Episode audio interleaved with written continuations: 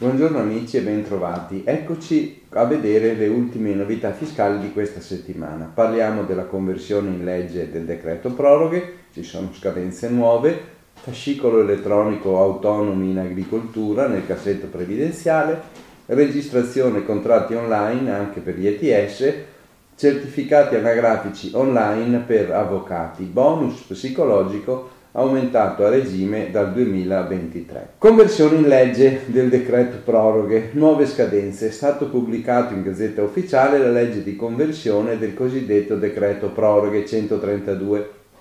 Alcune proroghe importanti e ancora di interesse per gli operatori sono che viene differito al 31-12 i termini di presentazione delle domande di incremento all'80% della garanzia per l'acquisto prima casa è spostato al 31-12-2024 l'adempimento degli obblighi informativi per i soggetti forfettari relativamente al periodo d'imposta 2021. Slitta all'inizio dell'anno d'imposta 25 l'obbligo per i comuni di redigere la delibera delle aliquote dell'IMU con il prospetto sul portale del Ministero dell'Economia. Viene prorogato al prossimo 31 dicembre anche la scadenza entro cui è possibile stipulare i contratti per progetti finanziati con la nuova Sabatini.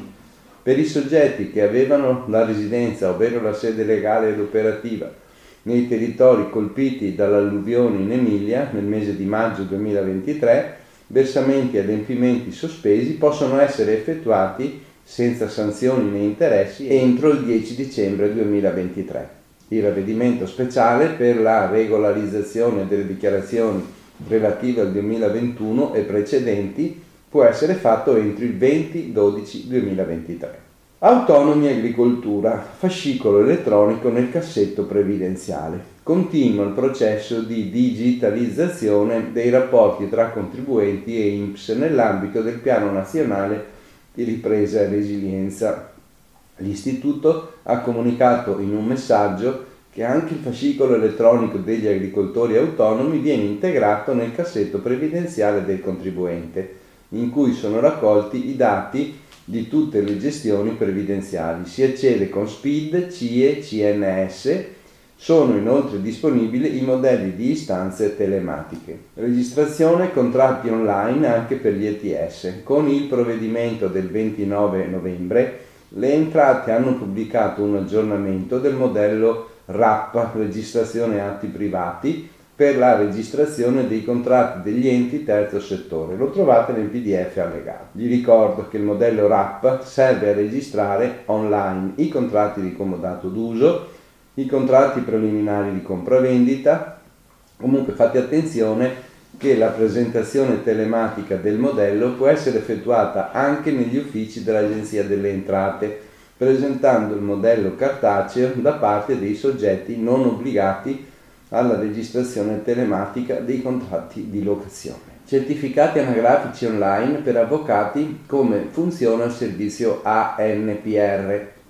Con decreto 6 ottobre del Ministero dell'Interno è stato effettuato un aggiornamento dei servizi resi disponibili dall'Anagrafe Nazionale della Popolazione Residente ANPR per consentire agli avvocati di richiedere online, per finalità connesse all'esecuzione del proprio mandato professionale, tutti i principali certificati anagrafici.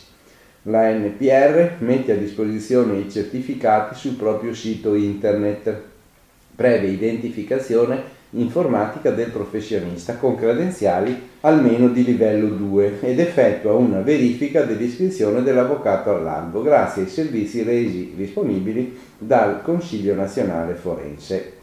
Bonus psicologico a regime 2023. C'è un aumento dell'importo. Con un comunicato stampa del 23 novembre il Ministero della Salute ha informato che è stato firmato il decreto attuativo per il rifinanziamento e la messa a regime del bonus psicologico. Si tratta di, vi ricordo, dell'agevolazione istituita dal decreto legge 30 dicembre 2021 numero 228 che prevede un contributo per sostenere le spese di psicoterapia. Il nuovo decreto prevede un aumento dei contributi previsti per un massimo di 1500 euro annui per i cittadini con ISEE inferiore a 15.000 euro fino a 50 euro per ogni seduta, 1000 euro per chi ha un ISEE compreso tra i 15 e i 30.000 e 500 euro euro per i cittadini con ISEE superiore a 30.000 ma inferiore a 50.000. Il comunicato presu precisa che la misura viene resa strutturale con uno stanziamento da ripartire tra le regioni di 5 milioni di euro per l'anno 2023 o di 8 milioni per l'anno 2024. Bene, vi auguro buon lavoro e buona settimana.